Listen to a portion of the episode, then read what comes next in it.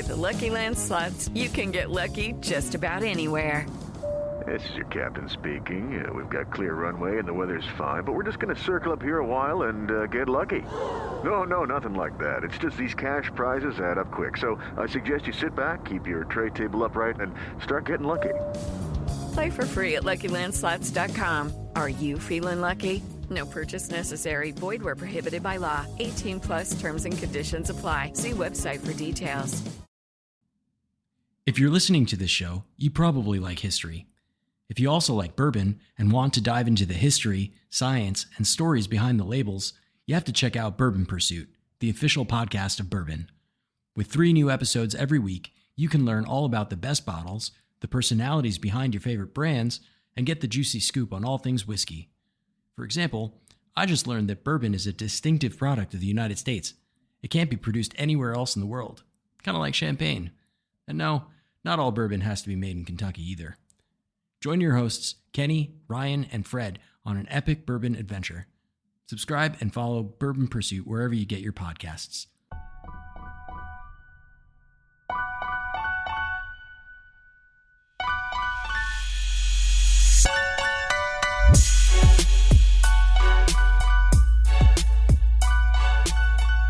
What's up, guys? Welcome to another episode of Bro History. It's Henry Zamota and Danny Abdel Jabbar. What's up, my friend? How are you? Chilling, man. As per usual, feel like a little spry today. This is one of the few times uh, in our history of recording the podcast that we did a twofer back to back, and uh, yeah, Yes. feeling pretty good. Yes.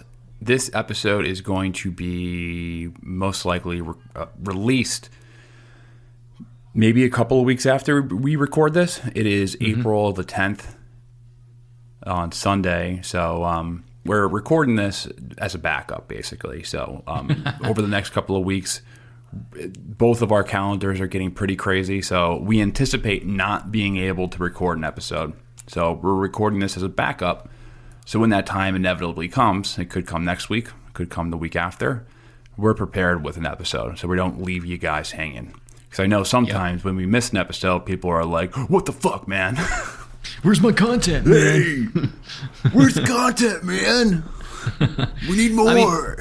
the, the episode is going to be nascent, right? So, you know, who knows what's going to happen in the next few weeks, you know, but this, you know, will have relevancy, I think, for at least a few months. Um, uh, and it has, you know, to do with the Russian Ukrainian war, uh, at least maybe some of its origin points. So, uh, yeah, uh, I think this will work regardless of when we drop it.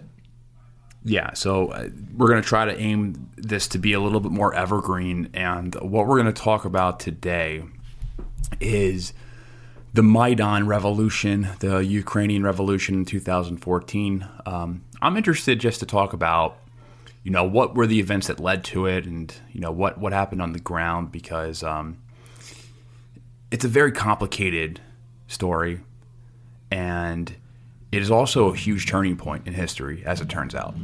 You know, you could you could make the argument it's it's um, it signifies the um, the really really the origin or the beginning of the current conflict going on, and if you want to look at it look at it in a, a grander scale, you could say that it is like the um, origin of the new multipolar world Could be. it's when we've talked about it prior, I don't think we've talked about it with that significant context. But now looking back at it, I think the the 2014 uh, change in government, revolution, coup, whatever you want to call it, is is just going to be known as a, as a really big turning point in, in human history.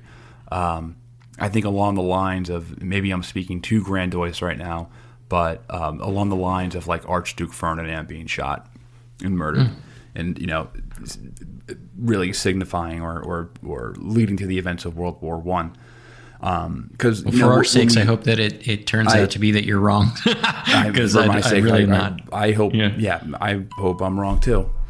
And um, but just like the immediate impact of the 2014 revolution, you know, it led to the immediate Russian annexation of Crimea, the eight-year civil war in Donbass, heightened tensions between Russia and the West, um, you know, domestic political crisis in the U.S. with RussiaGate, um, the eventual impeachment of Trump for withholding aid to Ukraine. But you know, most importantly, this terrible war that hopefully is over by the time this episode has been released. But I'm not holding my breath. You know, we've talked about this, but just never in that great detail. And there's a lot of different sides of the story. So I wanted to try to present these sides in an objective manner.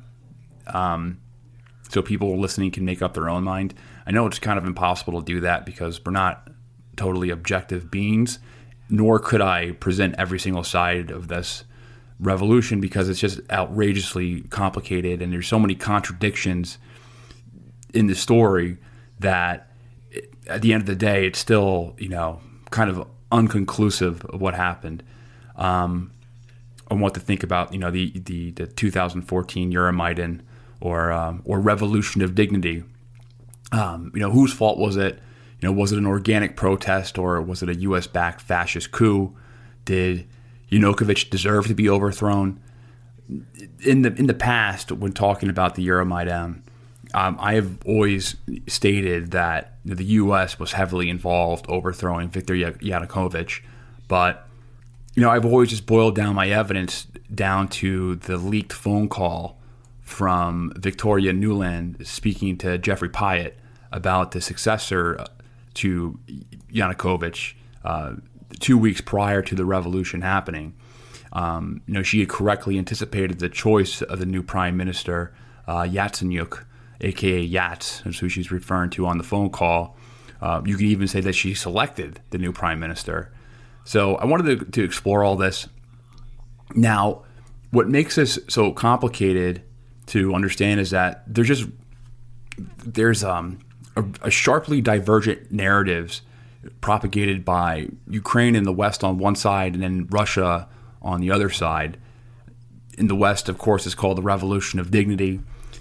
The Euromaidan is, is presented as a, a democratic and peaceful mass pro- protest movement that, you know, overthrew this government led by a puppet of Putin. I have a, a quote from a um, historian Stanislav Byshok, who kind of underlies a lot of the roots of Ukrainian nationalism. And uh, do you want to read this or? Sure. Yeah, I'll take it.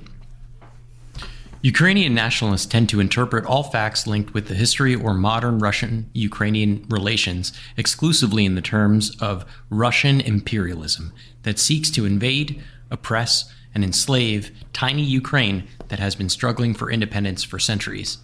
After a referendum and following the return of Crimea into Russia, this myth has significantly strengthened, spreading on a bigger number of formerly apolitical Ukrainians.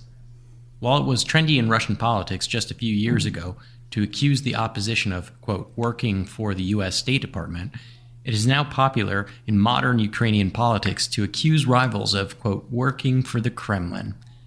For instance, Former President, uh, Jesus, Yushchenko's electoral slogan ran, quote, the only one who is not controlled by the Kremlin. So let, us let's, let's hit on this. So this is a pro-Russian writer. Um, i am just going to be transparent, and or at least I don't want to say pro-Russian writer, but at least a uh, writer who explores the elements of like you know the right wing in um, in in Ukraine and when I listened or, or talked to Russians, this is kind of like the the narrative or spin I get. Oh, poor, you know, Ukraine just feels sorry for itself. They're always trying to present themselves as a victim. They always say that they're they always um, their excuse for everything is Russian imperialism. Um, this new Ukrainian nationalistic movement is is a new uh, phenomenon. Um, you know, they've always been part of Russia, and this movement was propagated uh, by external geopolitical motives, such as like the Germans financing and, and funding the uh, Ukrainian nationalist movement in the early 20th century and, and, so on like that. And now we're kind of seeing a repeat with the United States and, and the West. Uh, kind of more importantly, that, that it was rooted in anti Russianism rather than, you know, being like an organic thing. Yeah, exactly. Or anti Russianism. So I think there's truth on both sides to it. Um, I certainly believe that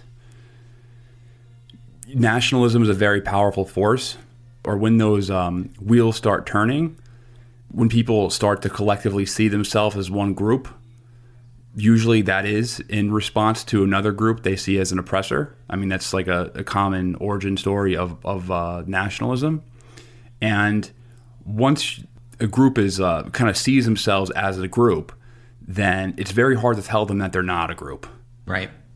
You know what I mean? You can't say like, "Oh, well, you're not a real group. You only existed for 80 years." And I'm not a, I'm no expert on Russian Ukrainian history, but that seems to be a narrative that would piss people off. Like you're not in a real group. It's like kind of like the you're not a Israelis calling the Palestinians not real people. Yeah. Mhm.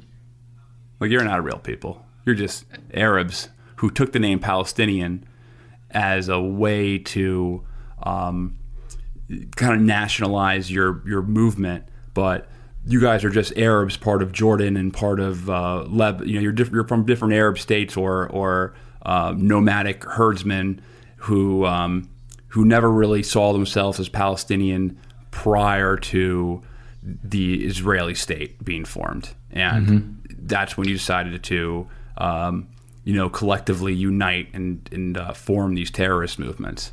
I mean, kind kind of independent of of histories. You know, you, you bring up a really good point, and that's like, who is anyone else to tell someone that they're not a thing?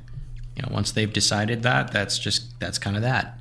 You know, and in the case of Ukraine and, and Ukrainian identity, regardless of you know the the history behind it, and there is a, a very complicated history of Ukrainian independence and, and the Ukrainian identity. The case and the reality on the ground is that they're a thing because they say they're a thing, and that's that. Yeah.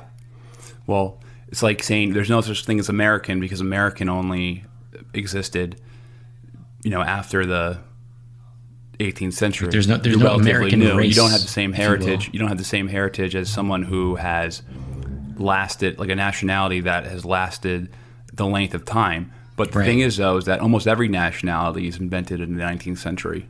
Right. If you just look Right. at like the history of nationalism, most states didn't collectively the peoples of of a state didn't collectively see themselves as one until these national these movements of nationalism really kind of to ramp up in the ni- you know the late 18th century and the 19th century. That's what these arguments on the Russian side kind of frustrate me a bit. That when when we go down the rabbit hole of like, oh, Ukraine isn't a thing because history, you know, it really it really begs into question. Like if we if we use this argument, we can break down a whole lot of people. you know, we can take down a whole lot of nations, uh, like their credibility. So you know, it, it's it's a it's kind of a troubling kind of argument, and it, it doesn't really doesn't really hold firm for me, at least. Well, here's the thing: it's with the war, more and more Russian speakers are sympathizing with the. You know, they're starting to see themselves as Ukrainian, and I have no doubt it's because of just you know the invader occupier dynamic. Sure. Now, For sure. um, so it it just it just complicates things even more because I guess it was less in 2014. There were very were I mean there really were kind of these cleavages that were I don't want to say clear, but a little bit more um, binary than they are right now.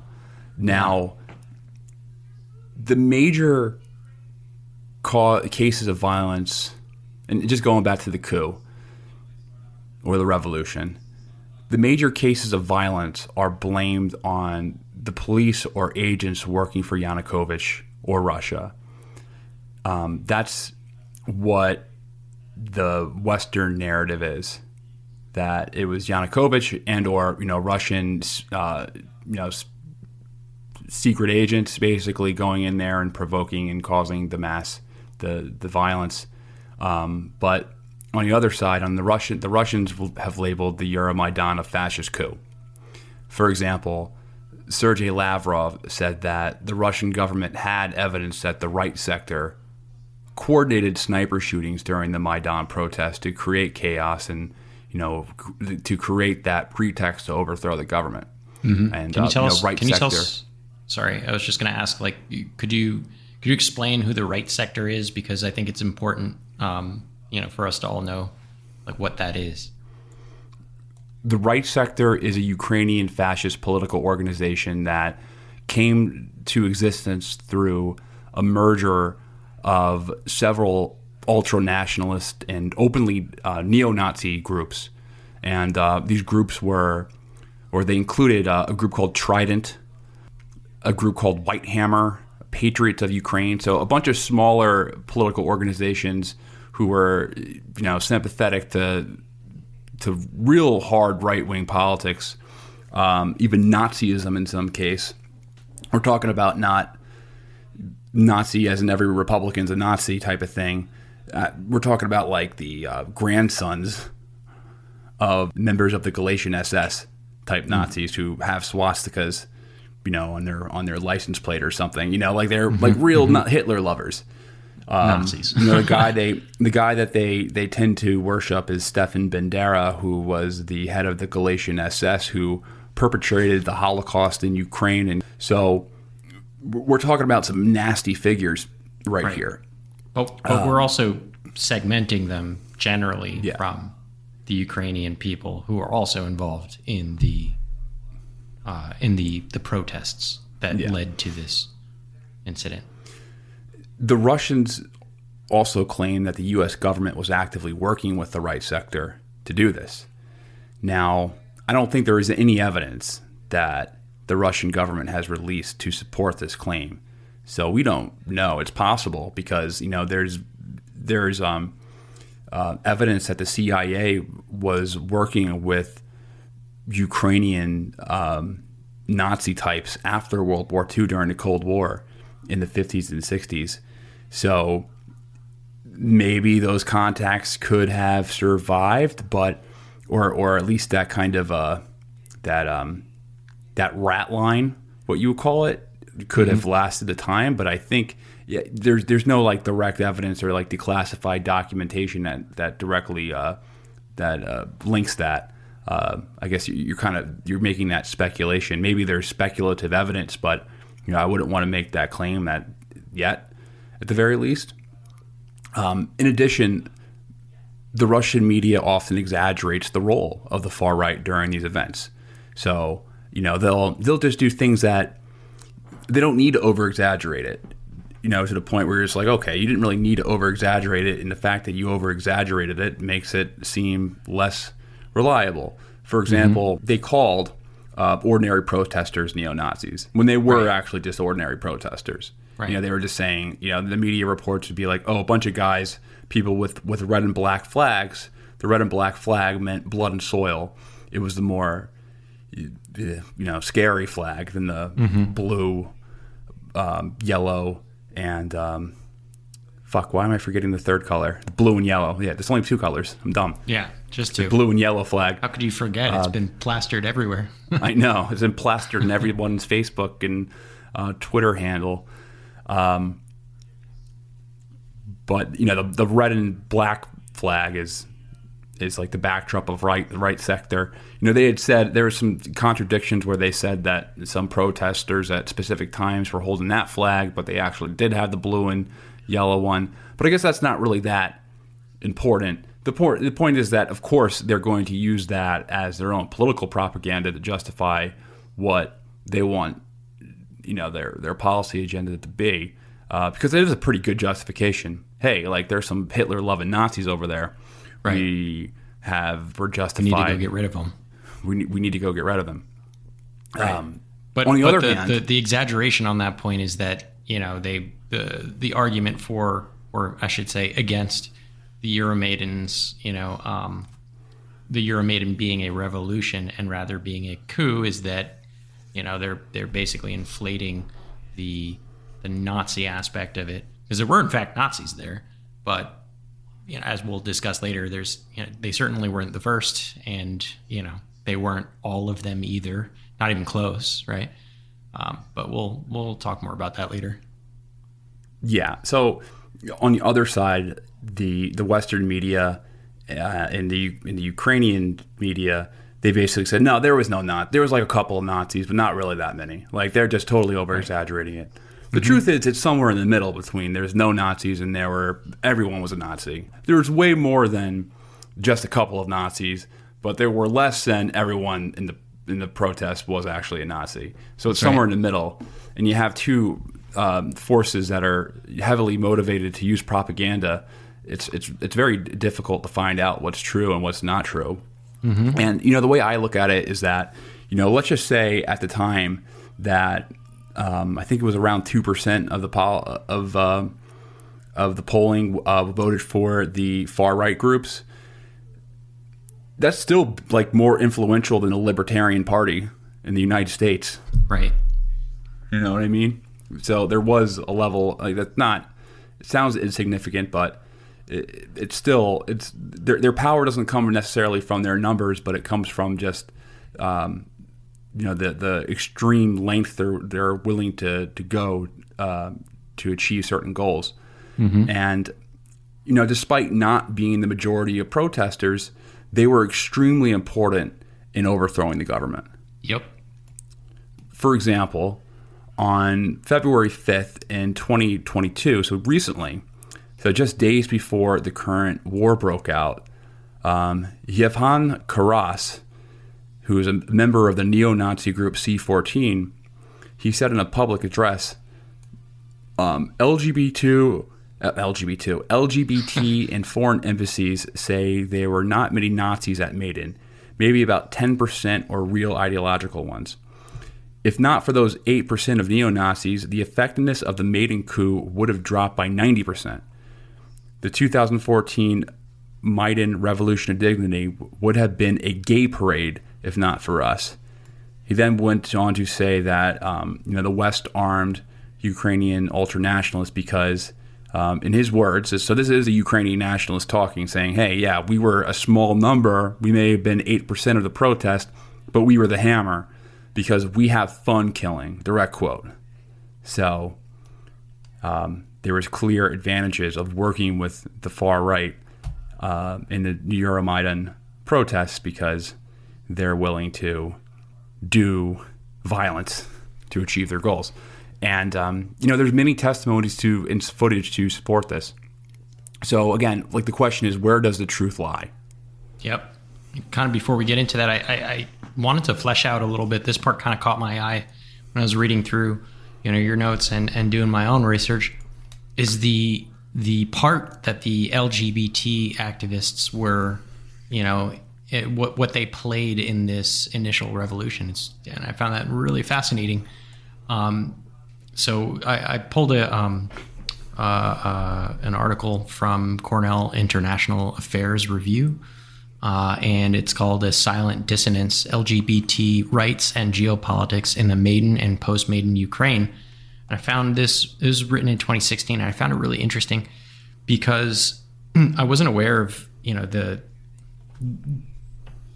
the the situation for you know LGBTQ communities in Ukraine and how that even had a role at all in in this conflict. And and I'll just uh, kind of summarize a little bit for you. So you know some history that they bring up is that in 91 after the Soviet Union collapsed Ukraine made some history by becoming the first post-Soviet country to decriminalize homosexuality which is pretty crazy, you know, um, because generally speaking, the uh, USSR was pretty homophobic in general, and frankly, so was most of the world. And '91 is pretty early on that front. Um, but you know, other than this achievement, you know, the conditions for the gay community in Ukraine have been, you know, at a low point uh, for many years. They they have suffered violent attacks, you know, uh, against their population in, in many years, and you know, I think the reason why it was kind of allowed to happen was because there was no no article in the Ukrainian criminal code on hate crimes committed on the basis of sexual orientation, right? So these were just regular crimes, uh, and so were prosecuted as such. And and you know Yanukovych, their government, you know, they basically completed a deal um, with the former prime minister uh, Timo Timoshenko uh, and they were helping to negotiate with the European Union to join the U- European Union. But Ukraine had to meet certain criteria requirements, and one of those requirements was actually an anti-discrimination bill. that should have been implemented in Ukraine, which would have finally protected, you know, the LGBT community, you know, in Ukraine, uh, you know, under these strict federal but also international laws. And what's interesting about that is that, you know, there was this big propaganda machine, you know, that was mostly fueled by the Kremlin in this case in Ukraine, um, that was going against the EU bid. Um, and a lot of the argument, or at least some of it, hinged on this idea that joining the EU is going to turn Ukraine gay, you know?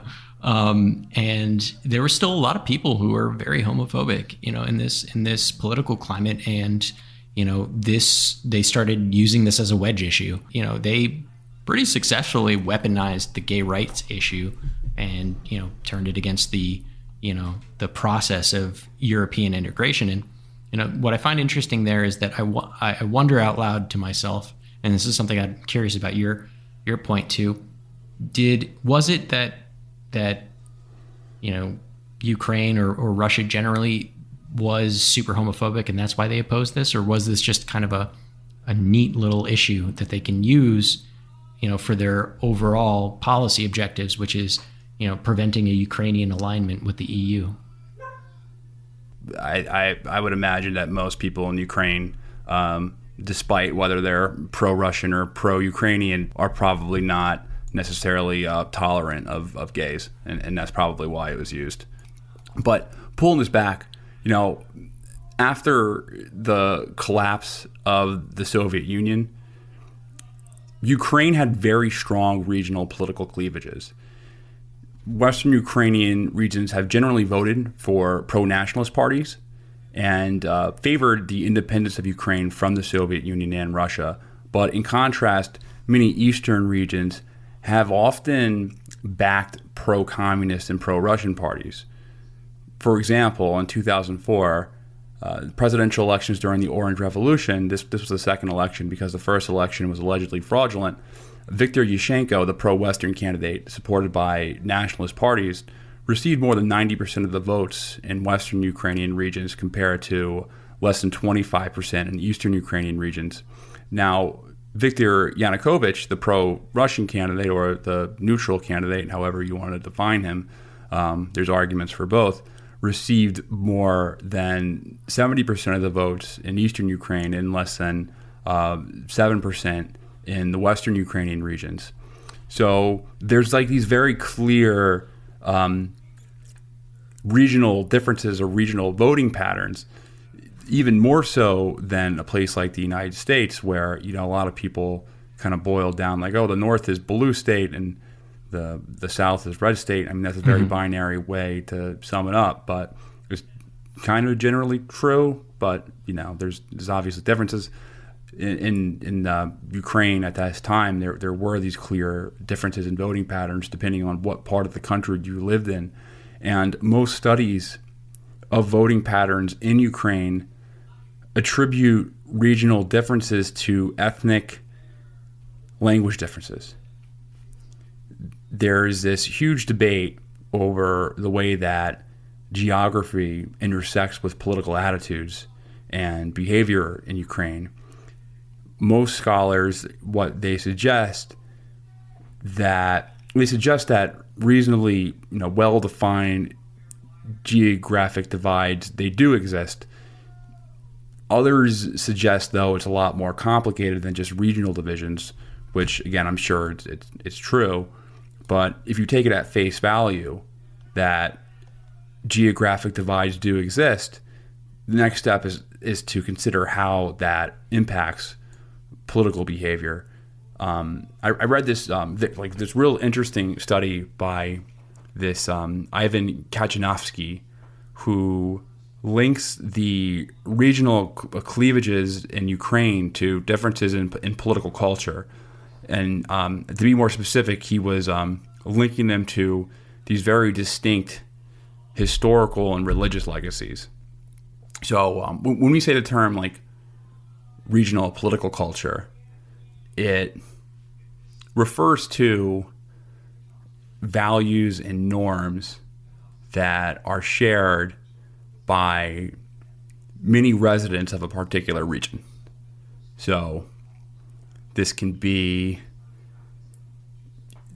something like, um, you know, just like a shared history or a shared gripe within a within a region. Like there's different political cultures across the United States. There's a different political culture in, in the United States. It's not really um, state by state, but it's C- community by community, even. it's community by community, but I think the easiest way to see the uh, the breakdown the voting patterns is is uh, rural district by urban district. Lucky Land Casino asking people what's the weirdest place you've gotten lucky? Lucky? In line at the deli, I guess? Aha, in my dentist's office. More than once, actually. Do I have to say? Yes, you do. In the car before my kids' PTA meeting. Really? Yes. Excuse me, what's the weirdest place you've gotten lucky? I never win and tell. Well, there you have it. You can get lucky anywhere playing at LuckyLandSlots.com. Play for free right now. Are you feeling lucky? No purchase necessary. Void where prohibited by law. 18 plus. Terms and conditions apply. See website for details. What's something you learned in history class that you feel wasn't the whole truth? Better yet, what's something you didn't learn at all that was omitted completely? That's what I'd like to call redacted history. I believe that all history, no matter how good or bad, needs to be told. There are wars, massacres, battles, and entire historical events that are just not in our school's history books. Have you ever heard of Mary Bowser? I didn't think so. My name is Andre White, the host of the Redacted History Podcast, the place where history's forgotten events, heroes, and villains get their story told, one episode at a time. So come huddle around the campfire with me and get ready to hear the stories that you were robbed of. And get comfortable. We're going to be here a while.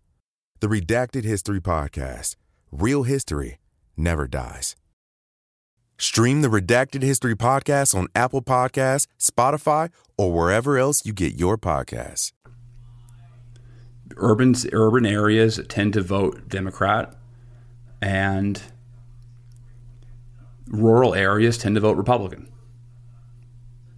That's like the, easiest way to break down the cleavages. Then there's demo- demographics as well. You can see voting patterns by, you know, gender, by race, by education. You know, there's these different Religion. statistics.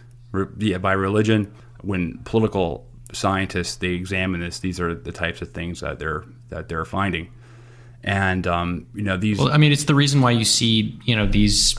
Uh, a lot of the campaigns will reach out to these very niche, you know, communities in crazy places all over the country to to garner the support, um, because they'll find, uh, you know, a, for example, there might be a substantial um, population of Jewish people in Brooklyn or something like that, and they'll shape their their uh, political outreach around those issues surrounding that community to garner support for their candidate. Uh, meanwhile, they'll turn to a completely different side of the country where you know you might find uh, a, completely different community uh, with uh, absolutely different priorities and, and opinions, and they'll shape their political messaging to meet that uh, particular area. So, I mean, you're onto something in the sense that like there, sometimes we do vote based on you know things like race or religion or or um, specific region that we live in, um, and it's just kind of the political reality. And you see this the evidence of that in voting, but also the evidence in that in the way that politicians campaign. Yeah, for you know, a fun, a, an example would be if you look at like Republican primaries, one of the big groups that they cater to are Orthodox Jews in Brooklyn because that's the only conservative voting bloc in New York, basically, Right. is is the Orthodox Jews. So you'll see a bunch of like you know um, re- Republicans going down there talking about how much we're going to support Israel. I I mean, uh, at the same time, they'll go down to Florida and and pander to the you know the Cuban the Cuban um, Yeah, exactly. Like, Republicans. you know, we- totally different group of people, right, with different priorities. Uh, so yeah, we're you know we're tough on socialism and communism. We know that you love America and Yeah. came seeking freedom. You know, like that's That's Yeah. the way that you, you tailor it. But um, you know, these just going back to like how political culture is shaped, it's it's transmitted by you know socialization with family, school, religion, and you know it's it's trans it's transmitted you know from one generation to another. The thing is, Ukraine includes regions that have belonged to different states for significant periods of time. The Lviv region, the Ternopil region, uh, were part of Galicia, which was part of the Austro-Hungarian monarchy from from 1772 to World War One. These regions became part of Poland until the Soviet Nazi Pact of 1939. There's the Chernivtsi region, which was ruled by the Habsburg Empire from 1774 to World War One, and then by Romania in World War Two. And then there is uh, Transcarpathia, which belonged to the Hungarian part of the Austro-Hungarian Empire until World War One, and then to Czechoslovakia and, and uh, until World War Two. And there's also the Volyn region and the Rivne region, both parts of, of Volhynia province. It belonged to Poland in the periods between the two world wars. All these regions, which collectively are, are referred to uh, as Western Ukraine, were incorporated into the Soviet Union as a result of the Soviet Nazi Pact of, of 1939 and World War II. Now, in contrast, regions of historically Eastern Ukraine were ruled by the Russian Empire from the end of the 18th century, and then by this, and then uh, by the Soviet Union. And then um, also take note that you know the interruptions of Russian and Soviet rule in Eastern Ukraine were very brief. So these territorial divisions help create these different national identities. Now, it's also important to note nationalism is a relatively new phenomenon. It, you know, we said this earlier, but it didn't really start spreading until the the, late 18th century. Um, so there's a there's a really great book, and I'd recommend reading it. It's by Shlomo Sand, who's an Israeli historian, and um, you know he writes that most of the agrarian societies that preceded the rise of modern society in the 18th century Europe developed statewide supercultures that influenced their surroundings and gave rise to various collective identities among the elite. Yet, in contrast to the image that a good many history books continue to peddle, these monarchies, principalities, and grand empires never sought to involve all the people in their administration of superculture. They neither needed such participation nor possessed the necessary technology with which to foster it. The peasants, the absolute monarchy, monarchy in the pre-modern world were illiterate and continued to reproduce their local unlettered cultures without hindrance. That's pretty interesting, man. It it sounds like like uh, it makes sense to me, and it, it also just complicates the issue of national identity, generally speaking, because you know when when we're talking about arguments uh, like against a Ukrainian identity, you know, and they'll say, well, it was owned by this country or that you know regime or this kingdom or that empire, et cetera, et cetera, so on and so forth. You know, the reality, at least that Shlomo Sand points out, is that sure those places were like owned by those countries, but the the impacts of their influence on the culture and the language really was not as pervasive throughout the entire region as as one would suggest, right? So, you know, sure in in in the big city or near the what he calls the political center, that connection was very strong the language was very close to the central administration. The culture was probably impacted and shaped by those by those parties, but out in the fields, they were doing their own thing, you know. So, you know, it, it kind of brings up this idea that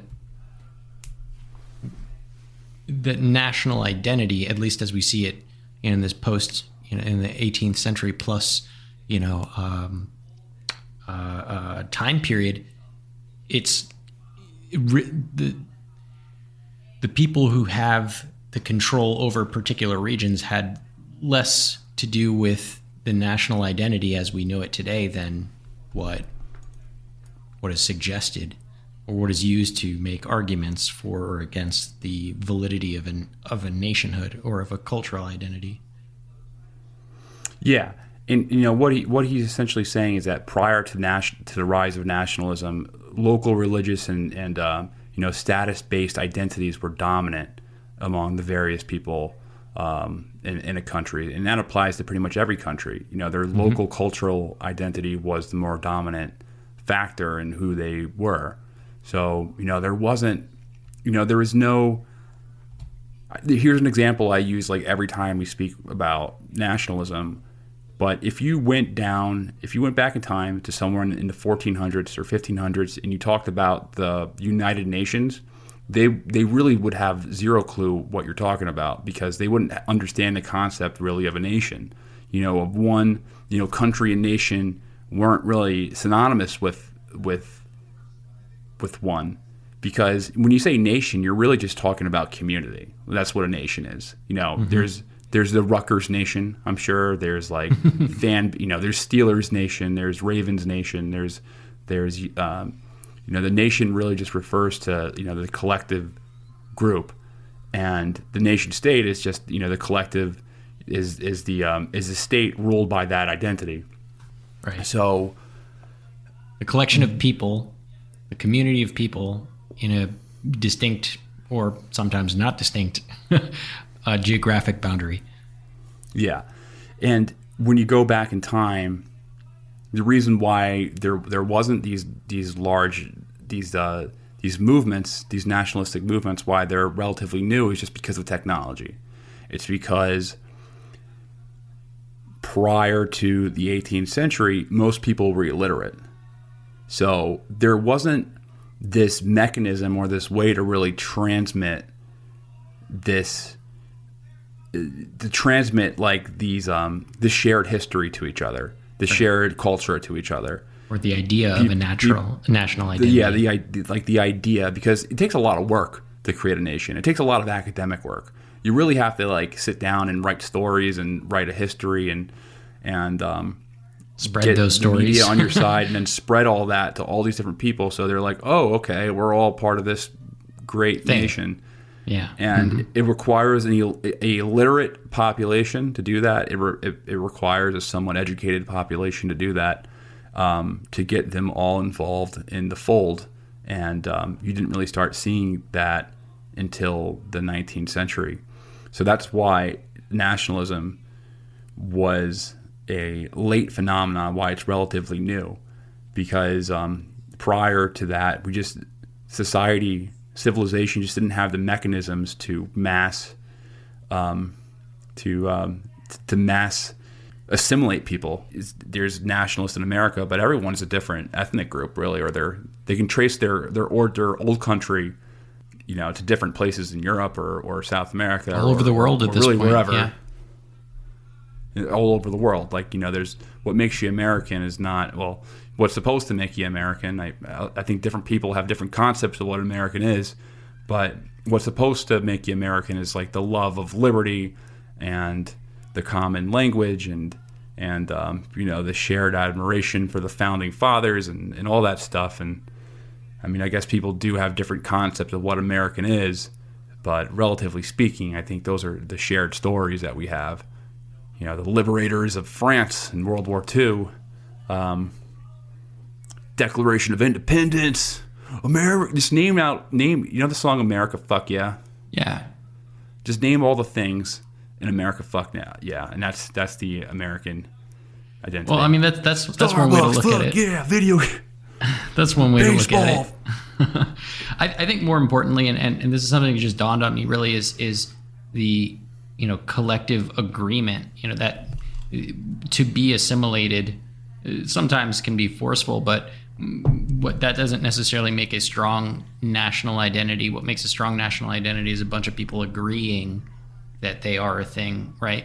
And what it comes down to is the difference between like being a subject of a you know central authority like a government or a dynasty or an empire. Like you can be the subject of the Roman Empire out in God knows where, you know, but it doesn't doesn't necessarily make you feel like yeah I'm Roman you know what I mean? But Yeah. the difference is the difference with nationhood and national identity is that that Roman, I know Rome doesn't exist anymore, but that Roman would have to agree, like, yeah, I'm Roman and I have a shared experience with other Romans, no matter where they are. Um, and I agree. That's that's my thing, you know. I say so because I say so, you know, because everyone else says so, right? It's it's this tacit approval that is necessary to make to make it strong and to make it a thing. Yeah, and you know, a case study that some historians use is Macedonia. That Mm-hmm. that that was like the first nation state. I'm sure there's other na- there's other case studies too um, that I'm missing, but I know that's one at least in Europe that they're like, oh, that was like the you know they, that actually had close characteristics of what a nation is. Macedonia, of you know the the Greek. Um, I guess they weren't they didn't really consider themselves Greek, but you know the the That's country kind of the point, of right? They considered themselves different, right? yeah, were they considered North themselves Macedonian. something outside of Greek, and Mm-hmm. it it was something else. It was something between barbarian society and and Greek society. You know, they they had a their own like military identity of like using cavalry and stuff, and instead of like you know being totally reliant on the phalanx, and they um, you know they had their own language or at least their own dialect that was used to um, kind of unite this real strong professional army to take over and conquer Greece and you know pretty much every everywhere from Greece to India. Yeah. Now, um, but you know that's something that obviously deserves its more like scrutiny and like oh like academic study. But that's just an argument that I've that I've heard that they were they were they had the characteristics of a nation state before uh, modern history started. Now, um, where was I? Talking about okay. So we, we just talked all about the western side of, of Ukraine and, and kind of the breakdown. Of, uh, maybe we can talk about the eastern side because it's different. Yeah. So one more. So one more thing. Um, the reason why these systems developed, you know, the West and East, they developed differently, is because there was a more democratic political system in the Austro-Hungarian Empire compared to that in, in the Russian Empire, and it gave West- Western Ukrainian intellectuals more opportunity to spread their ideas and to cultivate a national identity. In contrast, the Russian Empire was much more strict on Ukrainian regional autonomy. You know, they prohibited the activity of Ukrainian political organizations and associations, and you know they restricted the use of Ukrainian language um, in education and print. So um, another thing is the Ukrainian Greek Catholic Church in Galicia played a, a significant role in the development of Ukrainian national identity, in, in, in contrast to the Orthodox Church um, in the Ukrainian regions of the Russian Empire, because the Ukrainian Orthodox Church is like seen as a branch of just the the Russian uh, patriarch. So um, you know the Greek Catholic Church is, is obviously different from the you know the Orthodox Church, uh, where you know the Western the Western uh, Ukrainians are, are largely Greek Catholic, um, but the Russian Empire treated Ukrainians as a regional group and the Ukrainian language as a as a rural dialect of Russian. It was called Surzhyk, and it's important to note that the communist political system was not established in Western Ukraine until you know 1939, until after World War II, really. So Soviet totalitarian policies aimed at significantly reducing or eliminating regional differences, they actually backfire. And it actually, you know, fostered this distinct political culture in Western regions. Because in contrast to other institutions, the family outside of direct Soviet control, um, you know, generations born before Western Ukraine became uh, under the Soviet rule, um, you know, continued to influence political socialization of you know the generation born in the Soviet times. So Again, that's um, another example of like, okay, Soviets might have claimed, laid claim to the land, but you know, in the West, which is far from the political center uh, of Moscow, they were doing their own thing. Yes, it's exactly. Now, I have a book, so I got a quote from a pro, a very pro Ukraine writer, and it's from a book called "Ukraine: What Everyone Needs to Know." And the quote reads Rather than being a Russian region of Ukraine, the Donbass is a Soviet. So, just to give some context, he's talking about the Donbass region and why in 2014 there was like a very pro Russian sentiment and why they eventually broke, you know, formed into these two autonomous zones. And this was an interesting um, quote that I had never really considered. Rather than being a Russian region of Ukraine, the Donbass is a Soviet industrial region uncertain of its place in the new Ukraine. Originally migrants from Russia or Ukrainian peasants assimilated by Russophone factory life, Donbass workers identified with the glory of their Soviet built but now inefficient mines and smokestack industries. Major battles took place in the Donbass during World War II as both Hitler and Stalin coveted the area's coal and steel. Post war reconstruction soon reestablished the Donbass as a major Soviet, Soviet industrial region, complete with the attendant mythology of heroic miners who always answered a party's call to labor in defense of the motherland. In other words, the Soviet authorities were rebuilding the Donbass as a model Soviet land at the very time when they were treating any manifestation of Ukrainian identity as suspect. The atmosphere was ripe for assimilation.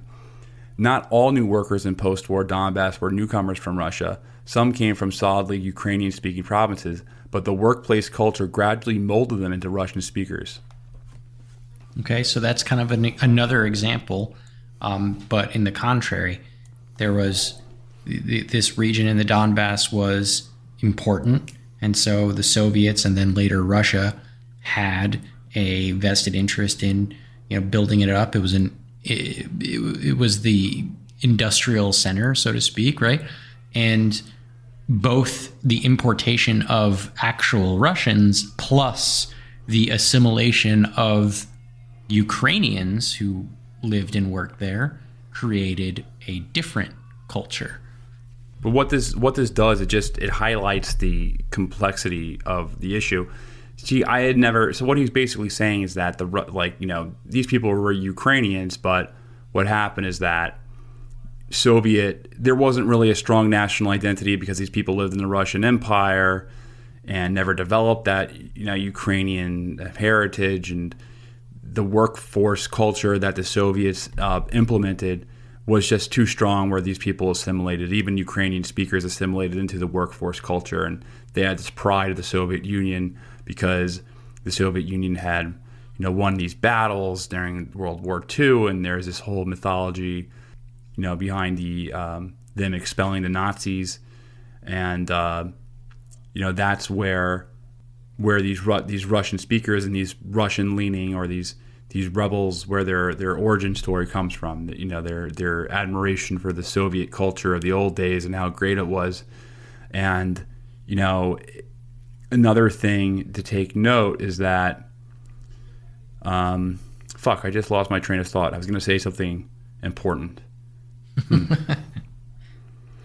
oh yeah, so uh, something I noticed was that I was watching. I've noticed that a lot of like um, pro Don like uh, Donbass rebels are communist. More than I thought. Like they're they're they're card carrying communist. And I think that that probably stems from from that identity, you know, the reflect, you know, that that workforce culture of the good right. old days. Um, and, and honestly, that proximity to uh, the Russian center of of um, the Russian political center. Yeah. You know, being in the east, they're closer to Moscow than say Lviv was, right? So it's kind of like in, in New Jersey, right? I like talking about New Jersey. New Jersey is a small state, but it's a big state. And, you know, the people that live in northern New Jersey are heavily influenced by, you know, New York culture and sports and the New York economy, right? Whereas people in the south of New Jersey are more influenced by Philadelphia and Philadelphia sports and Philadelphia economy, right? Nevertheless, all New Jerseyans have like a national or a state identity of being from New Jersey, you can kind of see a pretty clear divide in New Jersey of the two New Jerseys, North and South, in terms of Yeah. their their political or uh, I guess political would be uh, it, but more like cultural divide, right? And and it is pretty stark. Um, so it's it's it's a it's a matter of proximity to you know political centers. In, in the case of geopolitics, and in case of New Jersey, it's a matter of proximity to sports powers. Yeah. Well, people up in in north, they're Yankee fans and Met Mm-hmm. fans up in northern Jersey, and then there's Philly fans down in, in South Jersey, or there's Eagles right. fans in South Jersey, and then there's Giants and Jets fans in North Jersey. That's right. So Mm-hmm. it's you know that it's just um, where what metropolitan center that you're closer to to make it as simple as that. Um, you know, Think- even thinking about it out loud. New Jersey really is is like Ukraine in that respect. They're kind of the borderlands between those two major centers, population centers. To be honest, Yeah, and there's no major city in New Jersey. no, there There's is. cities in New Jersey, but there's no. There's plenty of major cities. There's, There's no, no- there's plenty of major cities. New Jersey has the highest population density in the country. They, Yeah, but there's the- no- Some of their there's not a cities city- are m- much bigger than other states. Yeah, but there's no city like Philadelphia and New York City are both the top ten. You know, they're, New York's the largest city in America, and then Philadelphia is like the fifth largest city in America, or or sixth, something- like that. They're one of the largest Sure. cities in the country. Sure, but don't sleep on Jersey because their their cities are bigger than most states' biggest cities. All right, by a lot. compared to the metropolitan areas that we're talking about right now, that influence. Yeah, they just happen to be stuck between two really big ones. yeah. Is that okay? So let's talk about um, Viktor Yanukovych, who Okay. was the president who was ousted in 2014. Yanukovych was the corrupt guy. He was kind of like, a, you know, kind of this buffoonish character. Despite his leadership defects and character flaws, Yanukovych had been duly elected. That and international observers considered his election to be free and fair. Ironically, Yanukovych he achieved something democratically that he couldn't achieve through alleged fraud in 2004 because Yanukovych had been was running and then into and you know his election was uh, you know he won the presidential election and then observers said no they cheated and then they did another election and then he lost um, you know they said you know foreign monitors from Europe and the U.S. said that the presidential election in Ukraine between Yanukovych and Yushchenko had these irregularities and um, you know, people say that's a coup but um, Yanukovych he wins in 2010 and then he wins because during the Yushchenko years, the country was hit hard by global fi- uh, like a, the global financial crisis that began in 2007, and by 2009, Ukraine's GDP had declined by 15 percent, and you know Yushchenko they were corrupt too, so people just were like, "Oh, we have enough of you," and um, after the election in 2010, when when Yanukovych was in power, I mean, he was also very corrupt. He was a, he used his patronage and other instruments of the state to enrich members of his party, the Party of Regions, and the corruption did alienate a large portion of Ukraine's population. And as the Ukrainian economy fell further behind those of countries like Poland and, and other East European neighbors, public anger at Yanukovych it mounted. And Ukraine is a well educated and resource rich country. It should be wealthy, but it's always been among the poorest countries in Europe. Ukraine went through a lot of the same things that Russia did after the fall of the Soviet Union. They had, you know, a handful of oligarchs kind of ransack and pillage the country of all its former state assets, where they had this wealthy, rich, this, this super billionaire class, and then everyone else who was poor. So, um, and their leaders had just been kind of salesmen, you know, just selling off their natural resources and things like that. So they've been screwed for a long time. What led to his ousting was his rejection of the European Union's terms for an association agreement in, in late 2013 mm-hmm. in favor of a Russian offer that, and um, you know that was the last straw for many young liberal Ukrainians. It feels really good to be productive, but a lot of the time it's easier said than done, especially when you need to make time to learn about productivity so you can actually, you know, be productive. But you can start your morning off right and be ready to get stuff done in just a few minutes with the Inc. Productivity Tip of the Day podcast. You'll hear advice on everything from how to build confidence to how to get the best night's sleep. New episodes drop every weekday, and each one is five minutes or less, so you only have to listen a little to get a lot more out of your weekdays. Listen and subscribe to Inc. Productivity Tip of the Day wherever you get your podcasts. That's Inc. Productivity Tip of the Day wherever you get your podcasts. You can spend less time staying in the know about all things gaming and get more time to actually play the games you love with the IGN Daily Update Podcast. All you need is a few minutes to hear the latest from IGN on the world of video games, movies, and television with news, previews, and reviews. You'll hear everything from Comic Con coverage to the huge Diablo 4 launch. So listen and subscribe to the IGN Daily Update wherever you get your podcasts. That's the IGN Daily Update, wherever you get your podcasts. Yep. Um, and you know, this kind of but going back to what I was saying earlier about the LGBTQ communities, you know, th- those those activists were among the original Maidan protesters, you know, who helped kind of kick off the the the Maidan protests in general, uh, in part because of their you know anger towards you know not towards Yanukovych not wanting to move towards uh, the West or specifically you know, uh, an association program with with uh, with Europe because that was for them critical to their survival. You know, they wanted they wanted to live peacefully and freely in, in Ukraine, and you know, this was a, a a community that that had a vested interest in making sure that they went towards Europe. Yeah, and it makes sense. It's um, you know the West is is more tolerant of that, so you know the story goes, you know Ukraine was um, suffering an economic crisis, and in November 2013, the European Union offered to bail out Ukraine and integrate them further into the West. Yanukovych was about to sign the agreement, but Putin bullied and bribed him into rejecting it. Thus began Kiev's Maidan protest and all that has followed. Now, that's that's um, kind of the story that we're, we're we're given. But the reality is, that it's a lot more complicated.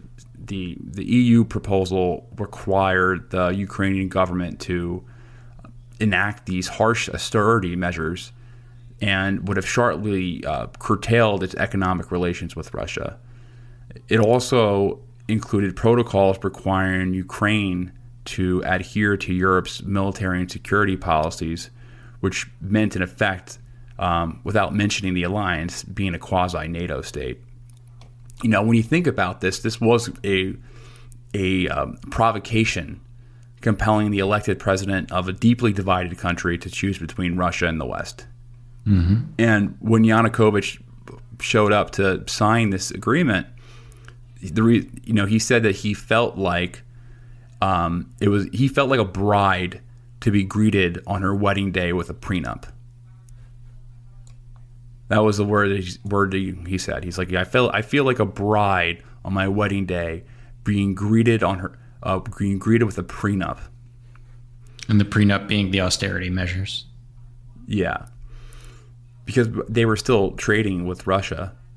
Um, Yanukovych had a, you know, he was tr- trying to play this neutral card between the West and the East at this time, and he wasn't exactly like super pro Putin. He was pro Putin compared to um, you know the other members of the government. But at this time, we're talking about a country that put Yanukovych in power, who voted for him in a free election. So there was this, uh, you know, I don't want to say pro-Russian, but at least this uh, sentiment to put someone who's more even-handed between the West and Russia. Now, um, what Putin did Putin proposed a a tripartite agreement, including Russia, and um, the EU in Washington refused to sign it, and then the crisis erupted when Yanukovych asked for more time to consider the EU's financial terms. So, you know, that's that's kind of the origin story. You know, Ukraine is an eastern is a very divided country, and they were put in a position where they had to choose between the EU and and the and the in Russia, and when they chose correctly, one side of the government was overthrown, or the government was overthrown. Now, the idea that Ukraine is Europe rather than Russia is very important to understand to um, to make sense of the events of the Euromaidan because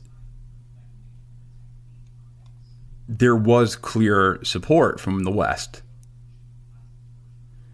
Because by the beginning of the Euro, the Euromaidan, Ukraine had a lot of um, foreign offices, which influenced civil society and institutions in Ukraine. You know, the major financial support of of uh, these Western projects had been arranged through the channels of um, the U.S. Agency for International Development, the USIA, and then Freedom House. Freedom House is a nonprofit, um, you know, U.S. government-funded organization that conducts, you know, research and advocacy on democracy and, and things like human rights. These are groups that are supposed to promote things like democracy in foreign countries, but you know they they also have a significant amount of power in these countries because they also control aid spigots. So they have the ability to fund different organizations and create these political connections. Um, then there's groups like the National Democratic Institute for International Affairs, which had been working in Ukraine since 1992, and um, you know these these Western offices were attached to all stages of the electoral process in Ukraine. And it's not surprising that the formation of uh, you know pro-Western NGOs was also accompanied by attempts to integrate the entire state into this Western political structure. And the process never really stopped after uh, Yanukovych was elected in 2010. Um, you know, the, the, one of the first things that you know, Yanukovych was the one who was negotiating this association agreement. Um, and you know, Yanukovych famously was was uh, being counseled by a Western political consultant to reshape his image, um, Paul Manafort. So he wasn't exact. I think it's kind of binary to just say, "Oh, Yanukovych was this, you know, pro-Russian stooge." I, I think he was just more of a pro enrich himself stooge, you know, trying to figure out the best plan for himself and to, and to and to enrich his cronies. I think that's what most evidence points to, rather than being a, you know, really deeply aligned with one side or the other. But I mean, regardless, I understand why people would be fed up with that kind of political leader. You know, someone who's playing, you know, who's using the government as an ATM machine usually uh, is not very popular, especially when the corruption is so transparent. Um, but for Ukraine to integrate with the le- with the West, it had to at least resemble a modern European country. Mm-hmm. And the EU, and you mentioned this earlier, the EU put forward a list of, uh, you know, uh, I think it was like 19 steps to uh, meet in order to be allowed to sign the association agreement. Right. And this is this included things like, you know, improving electoral laws, and then reforming the police, and then reforming the, the judicial system. It was called Euro integration. And I think as time went on, they ended up like canceling those things. Like, okay, you don't need to do that. You don't need to do that. Like you just need to do like you. We know you're not going to be able to achieve that. But in contrast, the deal with Russia was much more straightforward. It was just like an economic deal. It's like you want money, okay, we'll just give you money to help you do this. Do this. And then the the association deal was actually a loan. So it it was it was the Russian deal was better. To, to, be completely honest, at least a lot better for the government. And um, when the Euromaidan begins, a lot of weird things start to happen. Like one of the weirdest things is that um, new media companies started to appear out of nowhere to encourage people to get out and, into the streets and, and start protesting the government. Just like imagine if there was like you know a mass protest movement here and I mean there there have been mass protest movements in America in the past couple of years but adjacent to that there are new media networks that just popped up out of nowhere that um, encourage people to go out and uh, and protest that and, and you know join that protest well I mean, it kind of already happened. Just instead of media companies, it's social media companies. so. Yeah, but it's it's where did people get the money to do that? Like, where did that all come from? Like these these new media networks and broadcast stations mm-hmm. that were uh, that were um, encouraging people to to join the protest, and then you know nationalist groups started showing up to the protest and um, essentially started acting as shock troops. So, the professor that I had, had uh, mentioned before, I had read a quote of his earlier about some of the cleavages and or something, a paper that he wrote. He wrote another paper. He's this Canadian political science scientist, um, and he wrote this paper about the right sector and he concludes in this paper that right sector staged a false flag sniper attack on protesters to create chaotic violence. And I don't know. I I have wrote some of it down. Do you want me to go through this, or do you want to go through this? Uh, it's kind of long, but uh, let's let's I'll start, and then we can pause in between to talk about it. I guess. Um, all right. So it says that this the paper analyzes a large amount of evidence from different publicly uh, available sources concerning the massacre and killings of specific protesters.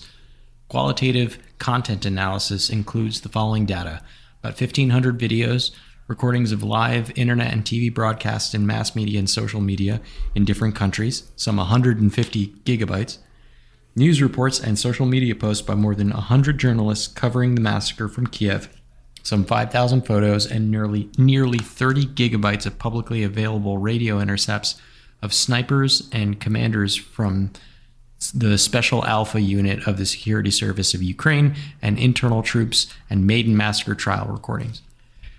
The study also employs a field of research on um, on the massacre. Can you not highlight that? I can't see it. okay. Oh, sorry. Uh, the study also employs field uh, research on the site of the massacre, eyewitness reports by both Maidan protesters and government special unit commanders, statements by both the former and current government officials, estimates of approximate ballistic trajectories, bullets, and weapons used, and type of wound among both protesters and the police.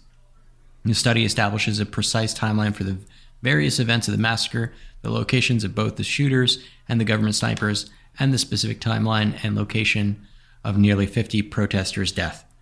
It also briefly analyzes other major cases of violence during and after the Euromaidan. Uh, the study includes two video appendixes. The academic investigation concludes that the massacre was a false flag operation which was rationally planned and carried out with the goal of overthrow of the government and seizure of power. Okay, so quick pause. It's basically saying, look at all this evidence, right? We looked at a ton of shit, videos, you know, radio intercepts, pictures, uh, contemporaneous like tweets from journalists, all kinds of stuff, and they're coming to the conclusion that this was uh, a false flag um, operation, which is kind of wild because there's so much, so much evidence that they're uh, uh, allegedly putting forward here. Yeah, so I'll link the study. The study has it. It the study is is is uh, from what I've seen, it, it seems to hold water. Like they really do have just hundreds and hundreds of testimonies from different people saying like the bullets came from these. You know, the snipers were located here, and and um, it seems from what I've I'm I'm convinced that this this this is true. Like that it was the right sector that was um, shooting people to uh, throw people into a panic and really just to get people more violent. Because mm-hmm. if you look at the history of the right sector and you know their their um, just like their influence and their um, their influence was growing a lot, and they were getting more radical, you know, throughout the, the, those years. So there is when Russia says that there's like there's Nazi fascist in Ukraine, they may be exaggerating it, but it's not made up. They're you wrong. Know, there there is there's there there they exist, and it's just you got to look at if you just look at like the war, or just like the mainstream broadcasting. I mean, there's a lot of times where like these the the these groups are just broadcasted on like CNN. Um, well, you'll you'll get someone who just says something nuts.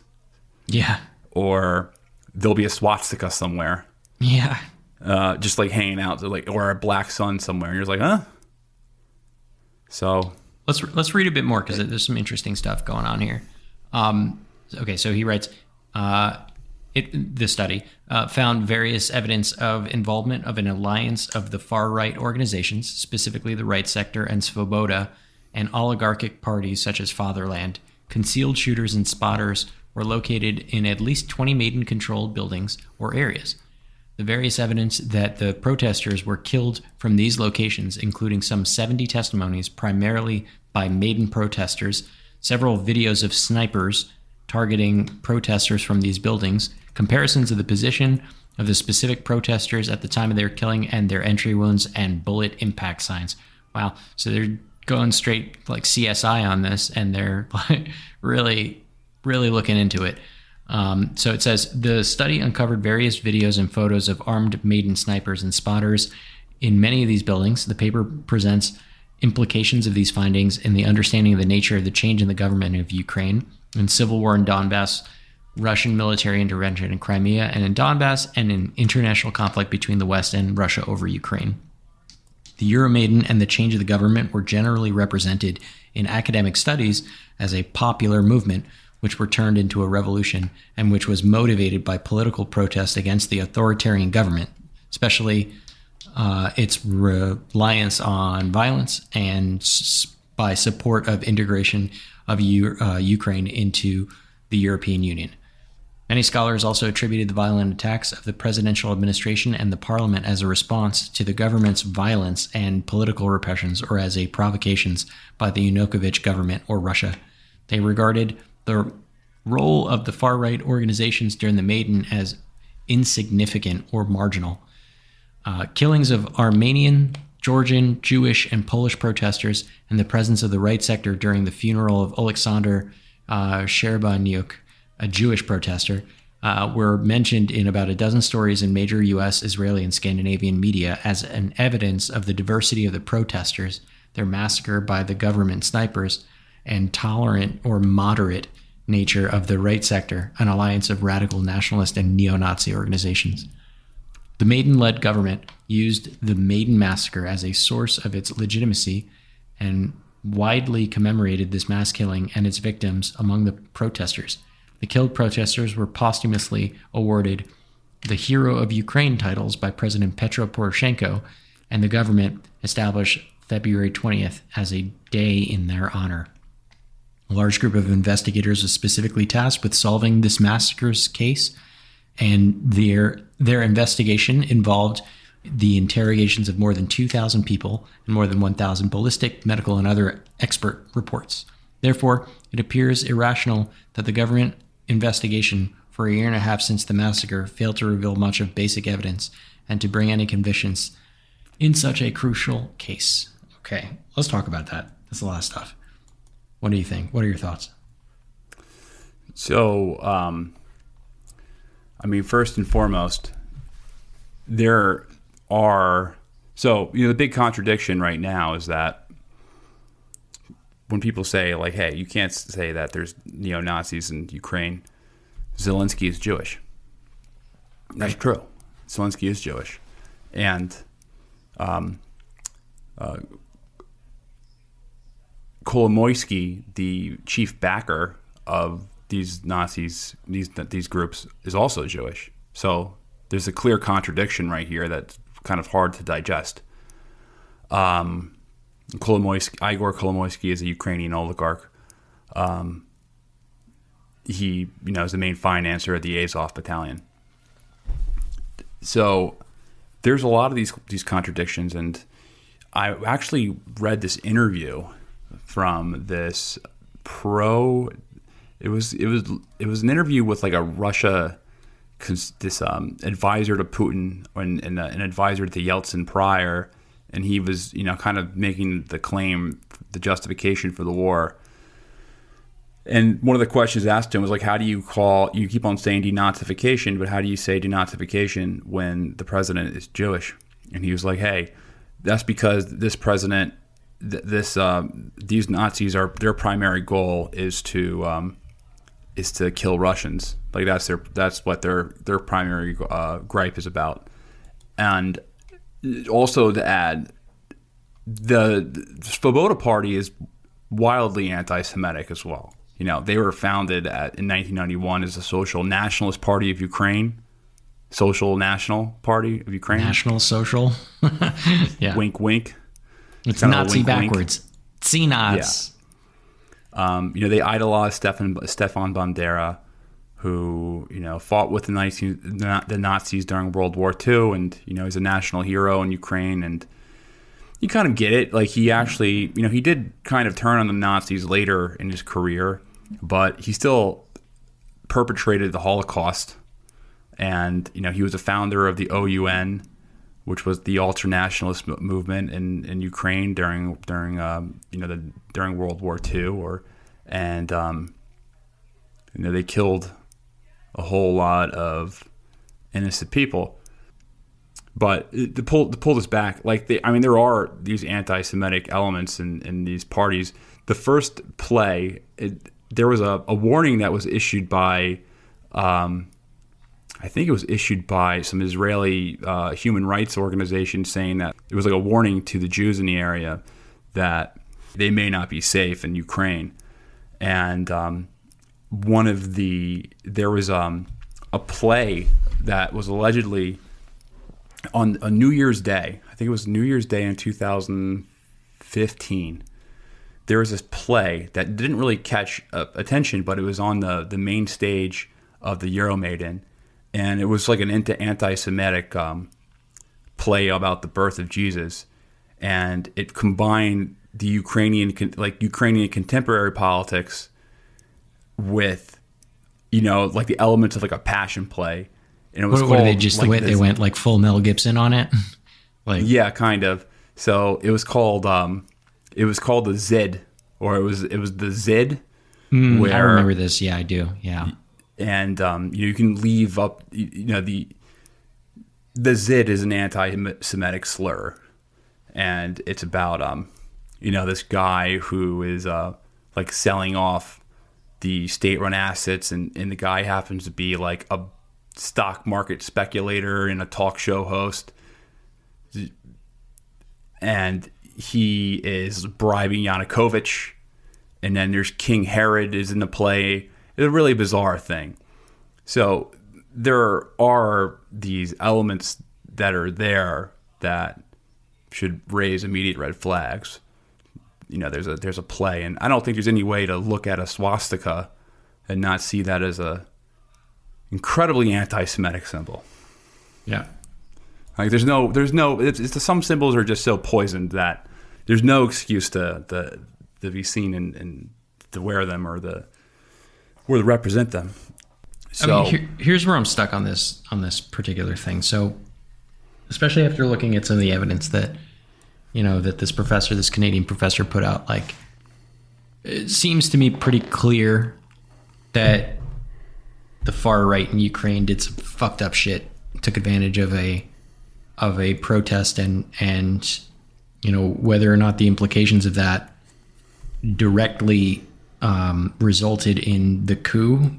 I'm I'm still uncertain about, and I think the reason I'm still uncertain about this is because it's elevating the significance of these Nazis and and and diminishing the significance of the non-Nazi majority uh, that were generally pissed off at the Ukrainian government. You know what I mean?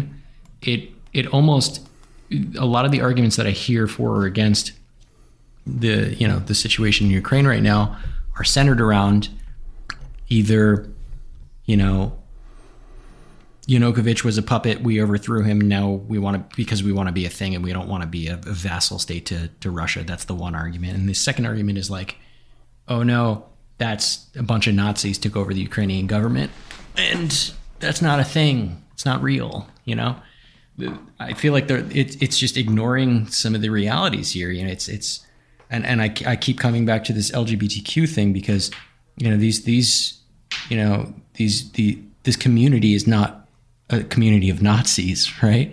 And they were among the first people and and some of the loudest, you know, proponents of um, of the peaceful part of the uh, um, of the protest, and and for them specifically, they had their their initiatives and their prerogatives, and their prerogatives where they wanted to join Europe, right? They felt Ukrainian, of course, but they wanted to join the greater European community.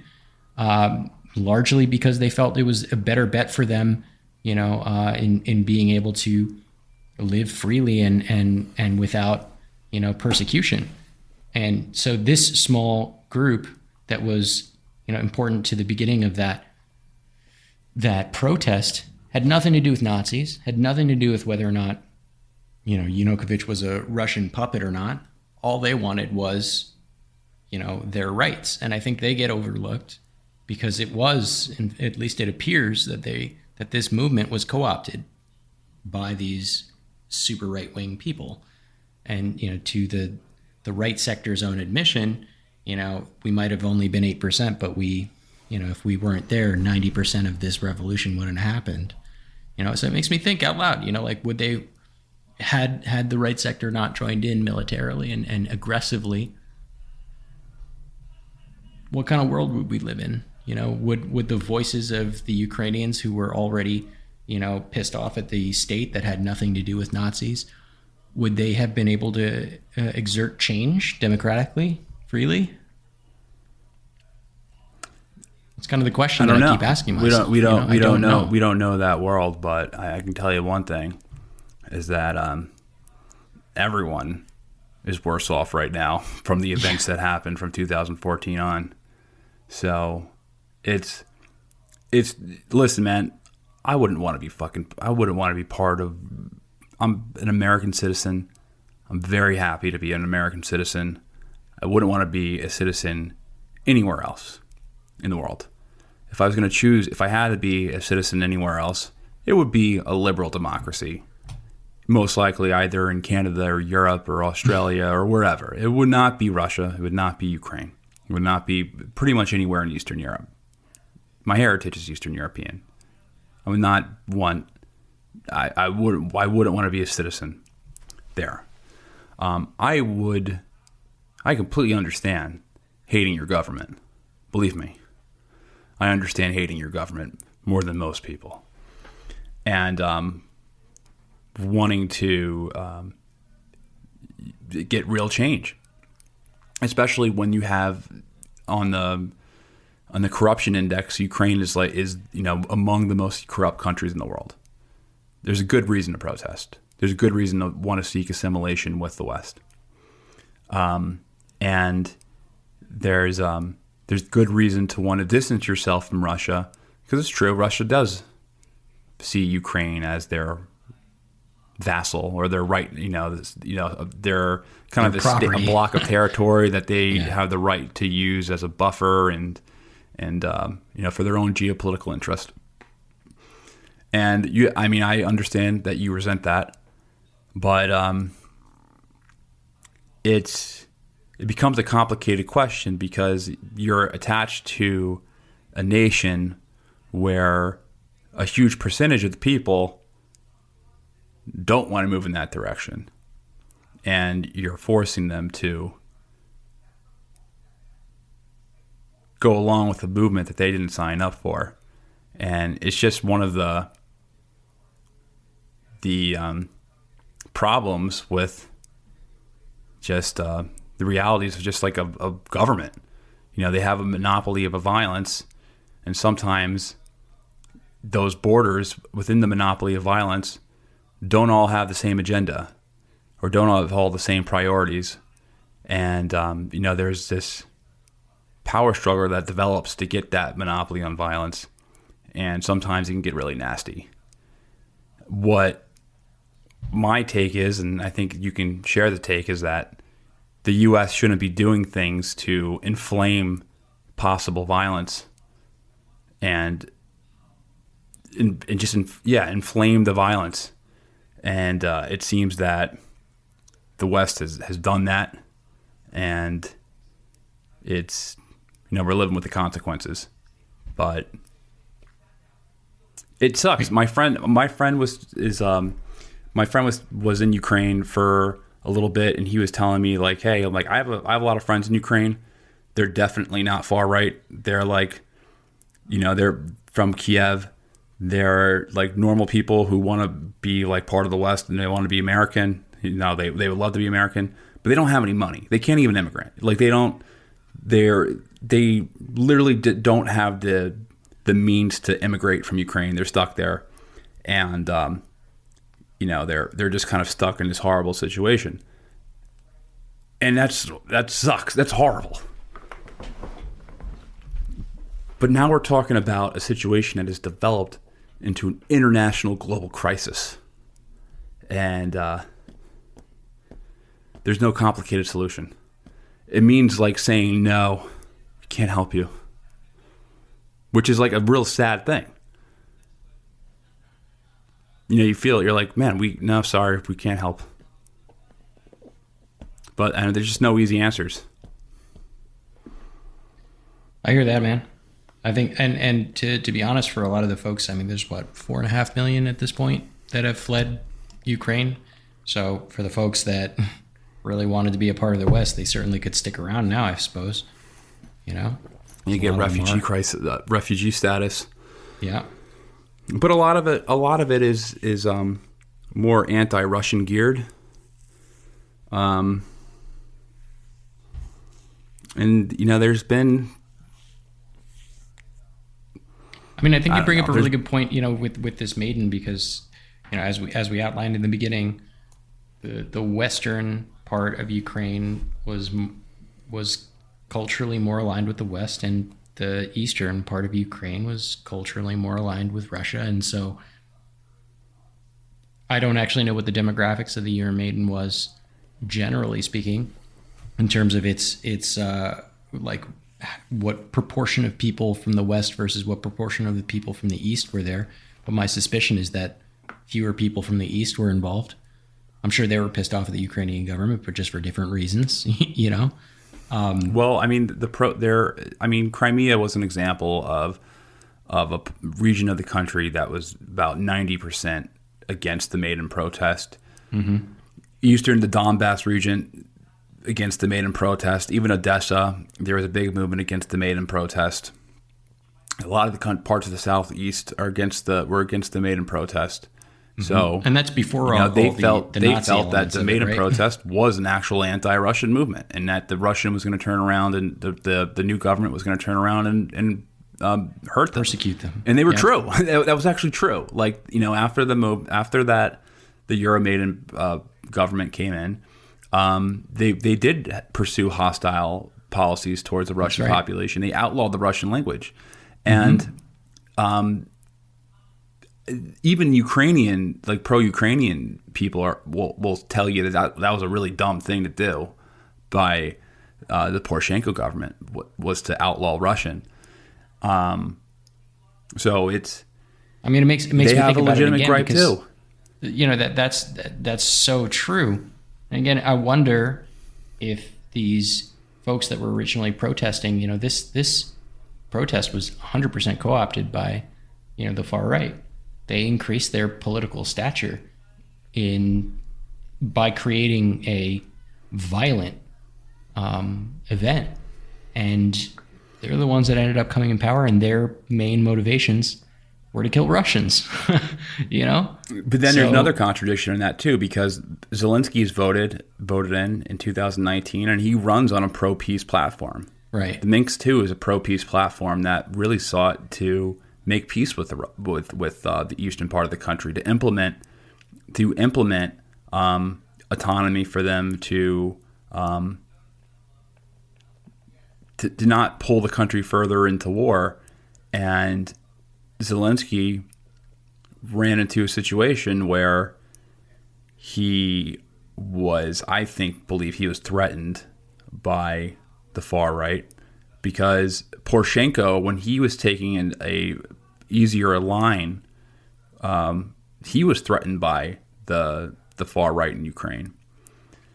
So I I think he was like, man, these people are going to try to kill me if I if I uh, am seen to be capitulating at all. Um, and, and, today we kind of mean, see the same thing, even just outside of the, the, far right. It's like capitulating to any kind of peace deal here would be seen as capitulation, putting Zelensky in kind of an awkward position as well. So, yeah, you know, really, if, if you're gonna if you're gonna place any any negative thoughts, this is going to be against this this far right, you know, aspect of the uh, of the Ukrainian people. You know, this this right sector. Well, there, there's there's blame there's blame for everyone. I mean, there's there's a lot of blame for Russia. There's a lot of blame for the EU. There's a lot of blame for Washington. There's a lot of blame for the right sector. Right.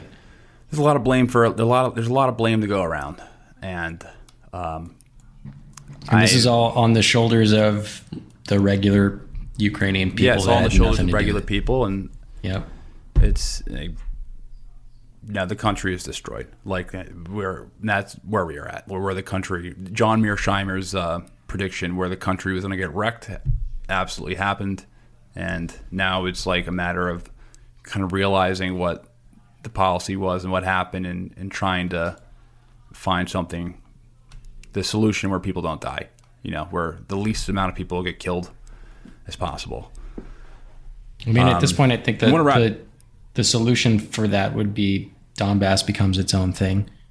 Just plain and simple. you know, like I don't see any other way around that.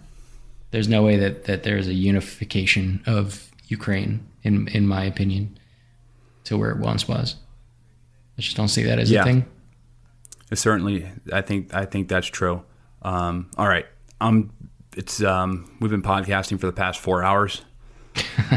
yeah, it's time to, I think, end this thing. Um, Sounds good. Thanks again for listening to another episode of Bro History. Um, so again, this episode was recorded on April 10th, so it's probably being released later, either at much least a later. week, yeah. much later. But um, I, we just wanted to make sure that we got an episode out um, if we were to miss a week, and uh, we figured we'd just have a conversation about just some of the things that we've been reading about and, and looking at into and uh, I hope hopefully you found this interesting. If you want to support the show, rate and review the podcast. That is the number one way to support the show. You can rate us on Apple. You can rate us on Spotify. You can also join us on Patreon, where you get access to our Slack account. Uh, so join us there. And uh, Danny, anything else you want to add? No, man. All good for me. All right. Peace, everyone. Peace.